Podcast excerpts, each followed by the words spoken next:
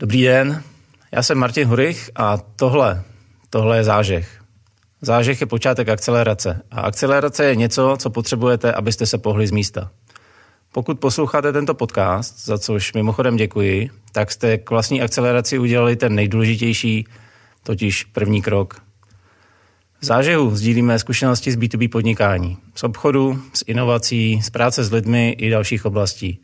Dnes budeme akcelerovat s Martinem Kaletou, řídícím partnerem rodinné personálně poradenské společnosti Human Capital. Ahoj Martine. Ahoj Martine. Řekl jsem to všechno správně? Úplně skvěle, nevím, co bych dodal. Super. Můžeš nám sebe trošku a tvoji firmu představit? Rád. Martin Kaleta, to už si říkal, personálně poradenská firma, rodina. Rodina není o začátku. Eh, stojíme na dvou nohou. První je headhunting recruitment, to znamená v HR hledáme a obsazujeme těžce obsaditelné pozice, zejména v IT, v biznisu, pro firmy v České a dneska i Slovenské republice. No a ta druhá rozvíjející se, rostoucí noha eh, je externí HR, kdy právě naopak malým a středním firmám eh, pomáháme budovat HR v jejich firmě. U toho mě vždycky vytane na mysl, jak se buduje HR v HR firmě? HR v HR firmě, teď myslíš v té naší? Mm. Dobrá otázka. Um, odpověděl bych, že Kovařova kobila chodí bosa, přiznám se. Já to mám taky uh, tak. protože samozřejmě v první řadě myslíme na klienta a nejenom HR procesy u nás ve firmě jsou možná na začátku, a, um, ale i když hledáme lidi a teď třeba do firmy potřebuji najít dva lidi, um, tak to odkládám, protože prioritu má klient. A je to špatně si myslím, um, ale je to tak. Co s tím budeš dělat? Um, dám tomu prioritu. Jak jsi se vůbec k HR dostal? Hele, ono mě to provází celý život. Um, asi ve 20, když jsem začal pracovat uh, ještě při vysoké škole, tak jsem uh, získal pozici trenéra v Makru, takže jsem učil zaměstnance v Makru, ti, co doplňují to zboží, jak se chovat k zákazníkům. No a, a to byl takový ten první krok k tomu, abych uh, mohl postupovat dál v HR pozicích um, a už mi to zůstalo. Jak dlouho buduješ svoji rodinnou firmu? Začali jsme v roce 2008, kdy jsem odcházel uh, z energetiky, z EONu, z těch korporátů různých a tam to bylo ještě takové one-man show, kdy jsem si hrál na firmu, ale spíš to bylo jakoby živnostník s SROčkem. Poslouchej, mě zaujala jedna věc, když jsem koukal na tvůj LinkedInový profil, tak eh, většinou lidí, co zmizí z korporátu, tak uh, se vrhnou na budování vlastního biznesu a u toho už většinou zůstávají na dobro. Ty tenhle ten případ nejsi, ty jsi udělal v budování rodinného biznesu prázdniny. Co tě k tomu vedlo? Myslíš tu přestávku, kdy jsem uh, zpátky se vrátil na uh, pozici do firmy? Je to uh, tak. Ukecal mi klient, pro kterého jsem delší dobu dělal právě HR a vzdělávání, rozvoj a dokonce externě právě um, řídil HR a budoval HR a ukecal mě, ať mu dělat CEO pro Českou republiku. Já jsem říkal, že nechci a nepotřebuji být zaměstnaný a že bych raději nějaké partnerství. A on mi zmínil, no tak dobrá, tak pojďte tady dělat dva roky CEO, naučíte se to a potom půjdeme spolu budovat biznis třeba do Španělska, to mě lákalo. E, nicméně nakonec e, ta dohoda nedopadla a po dvou letech já jsem se vrátil do firmy, ale byla to pro mě úplně skvělá zkušenost. Takže zpětně, zpětně nahlíženo, uh, bereš to jako pozitivní zkušenost, nebo opakoval bys to? Jednoznačně pozitivní zkušenost. V té době, kdybych byl tam znovu, tak bych to zopakoval znovu, ale dneska už bych to nezopakoval. Samozřejmě, jak se říká, jistoty, ale jsou relativní, byly zajímavé. Na druhou stranu ta svoboda, možnost volby, uh, říct si, když si máknu, tak vydělám, když si chci odpočinout, nevydělám, ale je to moje volba, tak to je nezaplacení. Hmm. Ty jsi říkal, Martine, že se specializujete na těžko obsaditelné pozice. Co to přesně je pro tebe těžko obsaditelná pozice? Jsou to takové pozice, kdy člověk, když dá inzerát na jeden z těch známých portálů, a nepřijde mu žádný životopis, tak je těžko obsaditelná pozice. I zároveň máte na vlastním webu claim, že přesně tyhle ty pozice dokážete obsadit do čtyřech týdnů. Jak to teda děláš? V čem je to kouzlo? Jak to dokážeš? Dneska headhunting, recruitment je hodně o prodeji. Um, to HR je tam samozřejmě důležité, abychom dokázali zjistit, jestli ten daný člověk má ty kompetence, znalosti, dovednosti na tu pozici, ale dneska to musíme hodně prodat, prodáváme hodně toho klienta a prodáváme tu pozici. Um, to znamená umět toho klienta, uh, pardon, kandidáta oslovit, najít, oslovit a potom mu to prodat. Um, tak to je to, to nejtěžší asi na té naší práci. Co teda konkrétně tomu klientovi prodáváš? Klientovi nebo kandidátovi? No, v, vlastně obchodně klientovi, protože v tuhle chvíli prodáváš zamě, budoucího potenciálního zaměstnavatele, uh-huh, potenciálnímu zaměstnavateli. Je to tak? Uh, přesně tak. Uh, potenciálnímu kandidátovi prodávám tak, potenciálního tak, tak. Uh, uh, zaměstnavatele. Ono, než jde k tomu prodeji, když ho máme třeba na telefonu nebo máme osobní pohovor, tak samozřejmě musíme zjistit, co to člověka trápí, proč tady s námi je. Většinou lidi lovíme ne ty, co už mají vyplněný eh, dotazník o žádost eh, na úřadu práce, ale ty lidi pracují, takže zjišťujeme jejich potřeby, tak jako v obchodě, ale spíše se ptáme a zjišťujeme, co to člověka drží v té práci, co ho baví, co ho láká, co naopak mu chybí. No a na základě toho potom porovnáme, co ten klient může eh, nabídnout. To, co dneska si myslím, je to nejzásadnější firmní kultura klientů. Takže to, co ty kandidáty zajímá, už není pouze nějaký plat, pozice, projekty. To je takový ten základ ale to, co je zajímá, je šéf a zajímá je firmní kultura, ehm, jakou má ta firma vizi, ale ne tu, co vysí na zdi, ale ta, která se opravdu žije. Takže to je takový ten asi nejčastější nástroj, který se snažíme popsat eh, tomu potenciálnímu kandidátovi a nalákat ho pro toho klienta. Vy děláte primárně služby, děláte i, řekněme, výrobní podniky? Výrobní podniky méně, um, děláme služby, obchod, eh, to znamená od menších středních firm, ale i po korporáty. Já proč jsem se ptal, na cestě sem jsem vlastně dneska ráno v novinách četl, že paradoxně i po, po v post-covidovém světě je nedostatek pracovních sil. A třeba v té oblasti, kde pracuju já, bude eh, nedostatek kvalifikované pracovní síly. To znamená, co jako majitel malý střední společnosti bych měl teď začít dělat, abych se vymanil z toho velikého peletonu balíků a schánějících a začal přitahovat lidi třeba, jak to děláš ty? Já myslím, že i ty malé firmy to mohou dokázat tím, že začnou právě u sebe té firmní kultuře. Pokud ji nějakou mají, nemají popsanou, tak ji popsat nebát se jim mít takovou, takovou tu opravdovou a začít ji komunikovat. Um, ať je to komunikace na sociálních sítích, to znamená, se tomu říká pořád employer branding, uh, takové honosné slovo, ale je to jenom o tom, nejenom o tom mluvit, ale dokázat to, aby ti stávající zaměstnanci o tom mluvili. Znám spoustu firm, které mají třeba 15-20 lidí, ale těch 20 lidí jsou aktivní na sociálních sítích a, a povídají, jak to firmě je. A tím letím dokážou přilákat uh, případné jiné kandidáty na různé pozice. Hmm. V jakém stavu obecně je HR v malých a středních firmách v Čechách? Ehm, je to ve stavu rozvíjejícím se, to řeknu takhle. Um, spíše jde o to, že ty malé střední firmy většinou nemají čas a energii um, s jedním majitelem, ředitelem se až tolik zabývat HR, uh, pokud už to třeba nedělali někdy historicky. Takže samozřejmě řeší primárně svůj biznis a to HR začínají řešit ve chvíli, kdy uh, se jim to hroutí a padá jim to na hlavu a nestíhají a chtěli by přitom růst. A nebo se zaseknou třeba v obratu nebo v růstu počtu zaměstnanců a říkají si, hele, co teď mám dělat, abych vyrostl, abych zdvojnásobil obrat, abych um, byl lepší na trhu, efektivnější. Takže v té chvíli se zamýšlej, jestli to třeba um, není v tom, že mám řešit HR ve firmě. Co bych měl dělat líp, aby vlastně k tomuhle z tomu nedošlo, protože to, co mi říkáš, tak mi vyplývá, že HR se začíná řešit v momentě, kdy je problém a v momentě, kdy je problém, tak už je pozdě. Může být pozdě, eh, nemusí, samozřejmě dá se to zachránit eh, a někdy takovéto učení se z vlastní chyby je to nejsilnější.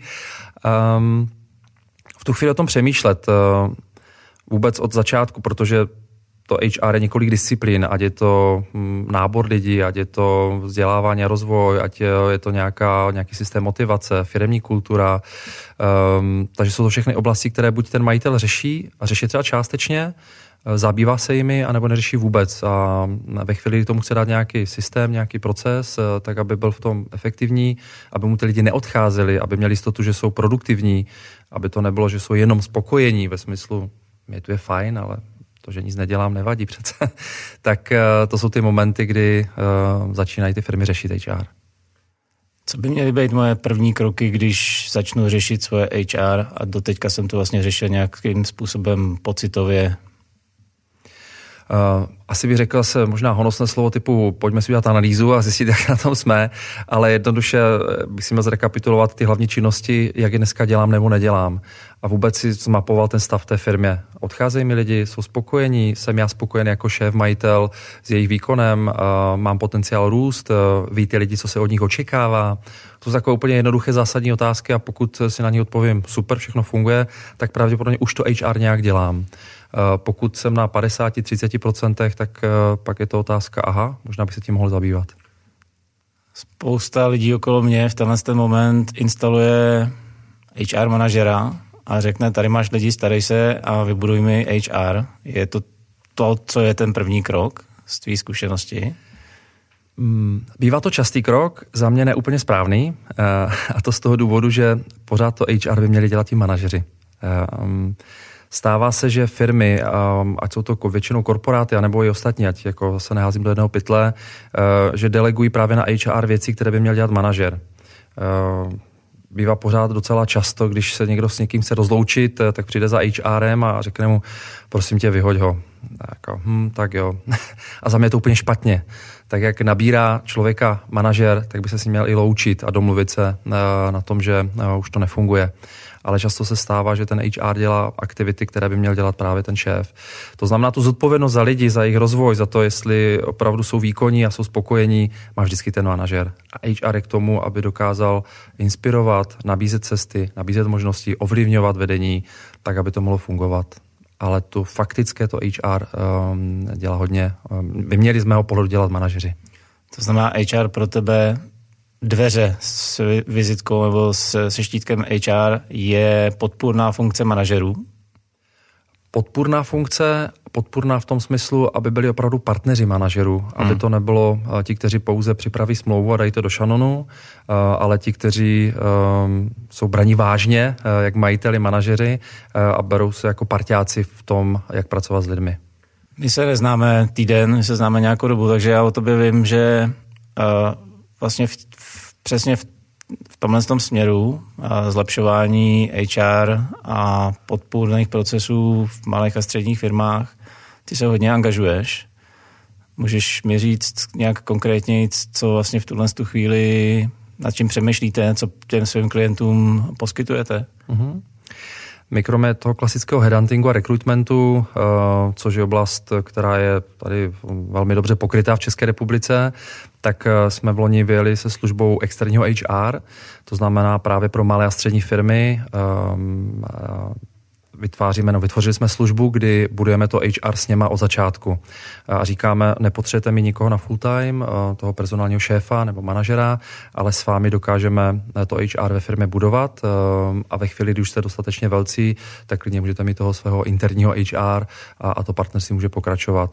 A ta výhoda je v tom, že dokážeme pokryt právě ty oblasti, které to HR má, ať je to mm, nábor, ať je to vzdělávání a rozvoj, ať jsou to personální procesy, ať je to motivační systém, firmní kultura, tak tam dokážeme v tu chvíli, kdy ten, ta firma, ten majitel, manažer to potřebuje, tak tu službu zapnout a v určité chvíli vypnout a nebo nechat už té firmě. Pro jaký typ firm se vlastně tahle služba vyplatí? Protože evidentně, když budu mít třeba tři lidi, tak je moc brzo. Pokud budu mít 300 nebo 3000 lidí, tak už je moc pozdě.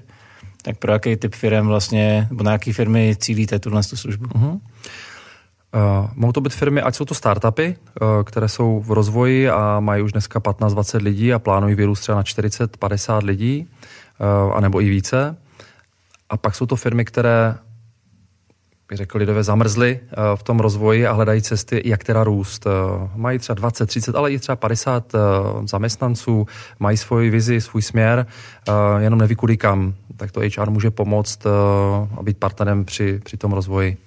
Tohle mi přijde hrozně zajímavá věc, protože když si promítnu zpátky, jak vypadaly kanceláře HR, tak mnohdy byly pod zámkem, všechno bylo tajný a pocit byl, že nic, co se týče lidí ve firmě, nesmí mimo firmu. Ty teďka říkáš, že dorazíš externě, ambulantně. Jak se vlastně takováhle služba prodává, nebo jaká je k ní důvěra? Už se mění ta, řekněme, myšlenka nebo idea, evidentně, protože jinak bys to nenabízel špatná, že všechny ty papíry se musí vyřizovat v rámci firmy? Uh-huh. Uh, Martin, je to tak, ještě prostě pár let zpátky, uh, pět, deset let zpátky, tak to HR bylo pouze uh, interní záležitostí. Uh, spojeno s tím, že se bavíme o platech, bavíme se o těch lidech, o jejich dovednostech, tak to přece je tajné.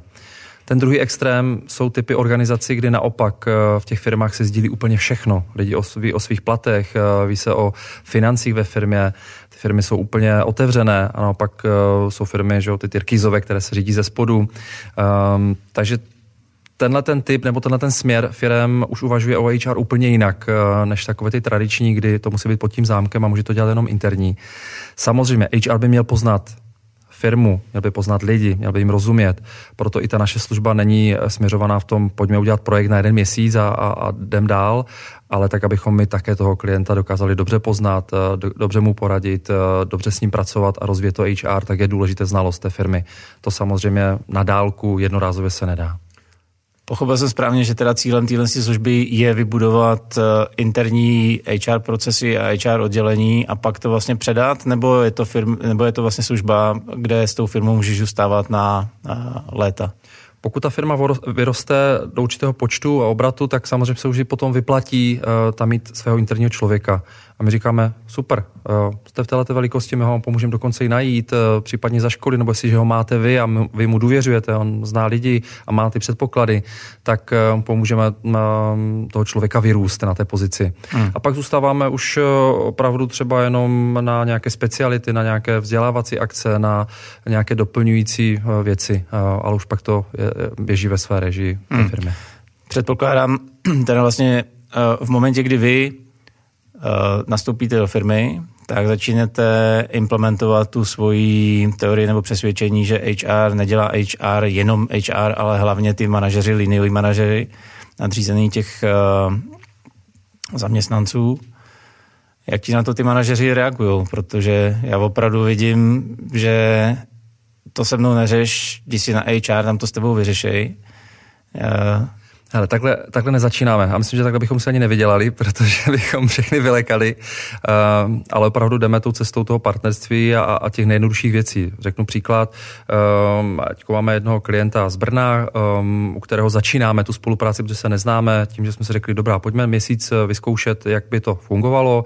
Máme zadání, chceme najít takového člověka. Uh, pojďme se ale říct, jestli toho člověka opravdu potřebujeme, kam zapadá organizační struktury, uh, kdo ho bude řídit a jak, jak vypadá jeho job description, jaké by měly vyhod produkty té pozice, jak ho dneska hledáme, eh, pak ho pojďme najít, eh, pak mu pojďme připravit eh, adaptační proces.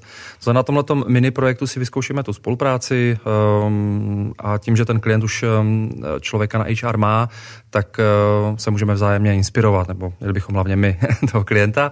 No a na základě toho potom si řekneme, vypadá to fajn, funguje nám to, sedli jsme si i kulturně a můžeme pokračovat dál. Hmm.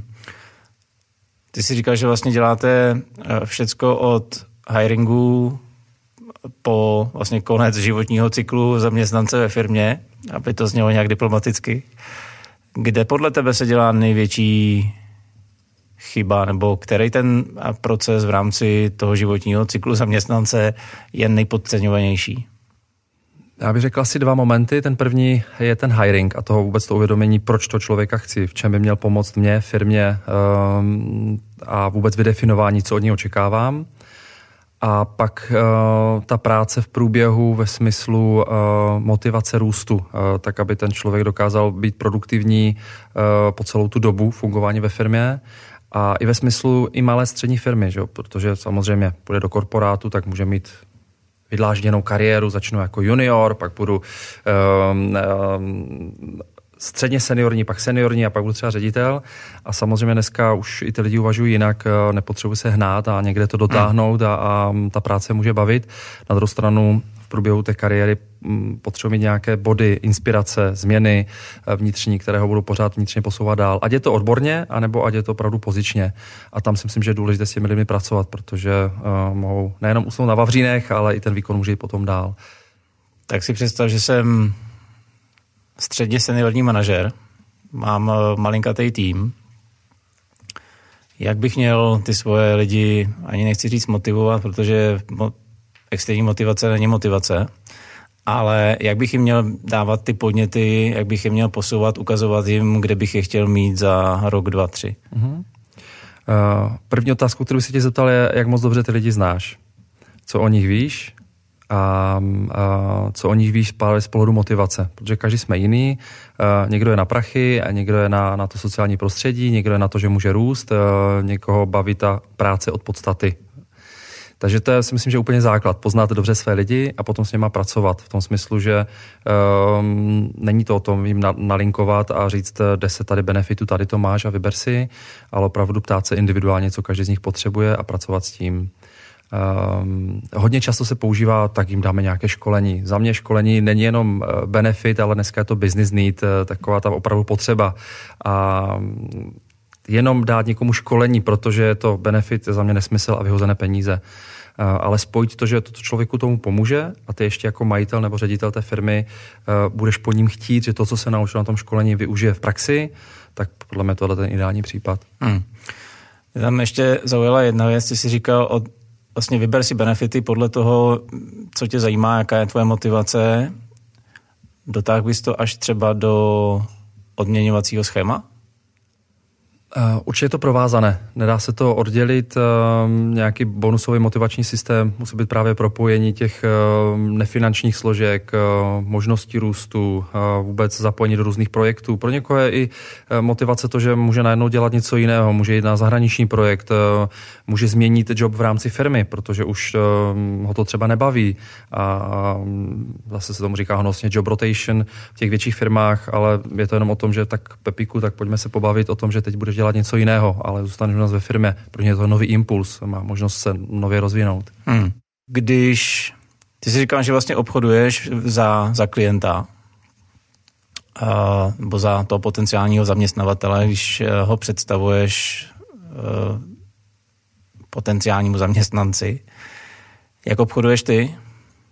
Že zářech je i o obchodu, jak, jak obchoduje Martin Kaleta, řídící partner rodinné firmy. Dobrá otázka. Moc neobchodu se přiznám, i když to mám v plánech a, a teď jsem se chtěl do toho pustit více.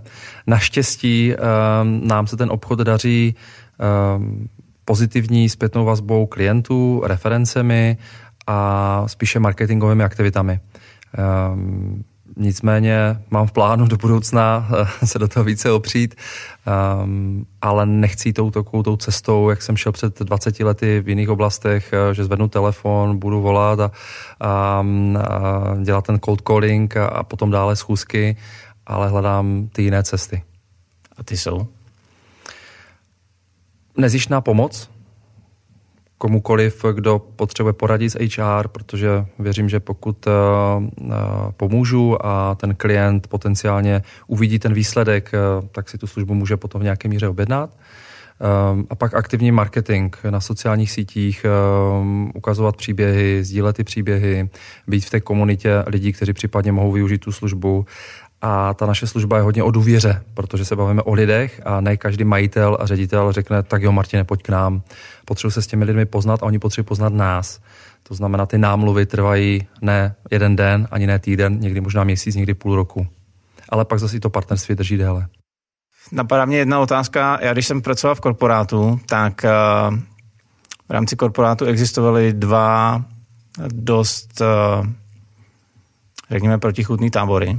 Jeden říkal, že číslo dva za CEO je finanční ředitel. Jeden říkal, že je to uh, personální ředitel. Tebe se nebudu ptát, jak to vidíš ty, protože to je evidentní, ale dá se to nějak porovnat? Dá se, dá se říct vlastně, která funkce ve firmě je z těch dvou důležitější?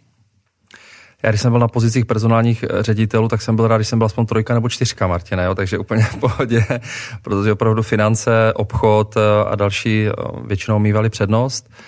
Ehm, já si myslím, že je to opravdu o tom, na čem majitelé, akcionáři, ředitelé staví ten biznis. Ehm, jestli vnímají, že ten biznis je důležitý ehm, nebo pro růst toho biznisu jsou důležití lidi, tak pak to HR může stavět na, na ty přední příčky. Ale pokud je to firma, která má zautomatizované procesy, je hodně zrobotizovaná a, a ty lidi opravdu tam jsou pouze zastoupeni v nižších desítkách, tak potom chápu, že jsou úplně důležité jiné věci. Ale pokud je to firma, která, když má dobrého člověka, tak může růst a může prosperovat, tak pak eh, se tomu dává ta priorita. Já jsem tu otázku položil takhle schválně provokativně, protože, a možná se úplně mýlim a možná to je jenom moje sociální bublina, ale to, co sleduju, je stavte si nějaký brand zaměstnavatele, komunikujte vizi. Nedávno jsem pro, probíral s kamarády procesy, které by si měli vytvářet lidi. Všechno vlastně ve firmě je o lidech, ale paradoxně každý druhý ti řekne, že HR je až to poslední kolečko uvozu mnohdy. Tak co s tím? Jak teda vlastně tenhle ten nesoulad napravit nebo začít napravovat, jak vlastně ty proklamace, které říkám, a zajímejte se o lidi, říkejte jim, kam jdeme, jaká je naše vize, co chceme dělat, buďte zajímaví zaměstnavatele pro potenciální zaměstnance jak tenhle ten, tohle ty proklamace začít uvádět v život, když HR je vlastně po, považováno mnohdy za třetí, čtvrtou, pátou, mnohdy další pozici. Uh-huh. A upřímně, já si myslím, že si za to my jako HRisti můžeme sami. Uh, protože historicky HR potažmo když ještě kádrováci, eh, pak personalisti, tak eh, opravdu ta role byla spíše ta administrativně podpůrná, od pracovních smluv, od těch pracovně právních eh, agent až po případně nějaký nábor. Mysleli jsme si, že to změníme tím, že si dáme na vizitku HR Business Partner, a myslím, že je to dobrá cesta, ale ne pouze to dát na tu vizitku, ale když HR opravdu začne vnímat svoji roli jako biznisovou a začne rozumět více biznisu, tak se dostane mnohem blíž právě k těm finančním, obchodním, marketingovým ředitelům a v tu chvíli dokážou najít společnou řeč. Někdy to byly jako dva světy. HR říkal tohle a finanční ředitel nebo obchodní ředitel říkal, tohle. A nemohli najít tu společnou řeč. Takže já myslím, že ta cesta je, když HR um, dokáže lépe vnímat a posouvá se to, já tam vidím obrovské rozdíly, že hm, taková situace, jako je dnes, eh, je úplně jiná než před pěti, deseti lety. Eh, když to bude ten opravdový business partner, že porozumí biznisu, tak bude vnímán eh, opravdu jako ten partner, který řeší lidi a který pomáhá inspirovat ty manažery. Hmm. Já se v záživu snažím ukončit každou epizodu nějakou praktickou radou pro posluchače a diváky. Jaká rada z toho tvýho oboru by šla dneska od tebe? Asi nevím, jestli nic světoborného. Um, a mě, jako je ta rada pro posluchače, majitele, ředitele firm je zamyslet se vůbec nad tím, na čem chtějí stavět svůj biznis. A pokud eh, lidi hrají v jejich biznisu velkou roli, tak přemýšlet eh, já jako majitel, ředitel, co pro to chci udělat. Buď sám osobně, nebo s kolegy um, a jak ty lidi opravdu vnímám. Ale ne tak, jak bych je měl vnímat, co se píše v knížkách, ale jak to mám vnitřně nastavené. Protože když se budu tvářit jinak, než to opravdu vymyslím, tak to, to stejně pozná, nebude to fungovat.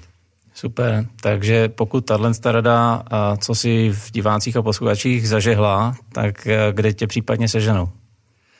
Na webových stránkách eh, humancapital.cz eh, jsme aktivně na sociálních sítích a také točíme živé rozhovory s personálními řediteli, takže na businesstalk.cz máme sekci HR, kde se můžu taky inspirovat. Jak často tě uvidíme? Na tom business talku? Hmm. Máme ambice to dělat jednou za dva týdny, takže věřím, že do konce roku se to ustálí a budeme to mít dvakrát do měsíce, jednou za dva týdny. Tak jo, tak držím palce. Děkuju. To byl Martin Kaleta. Pokud tato epizoda ve vás cokoliv zažehla, tak určitě hledejte další na YouTube nebo ve vaší oblíbené podcastové aplikaci a nezapomeňte mrknout i na moje webovky www.martinhurich.com, kde k akceleraci najdete i další nástroje. Držím palce a přeji úspěch.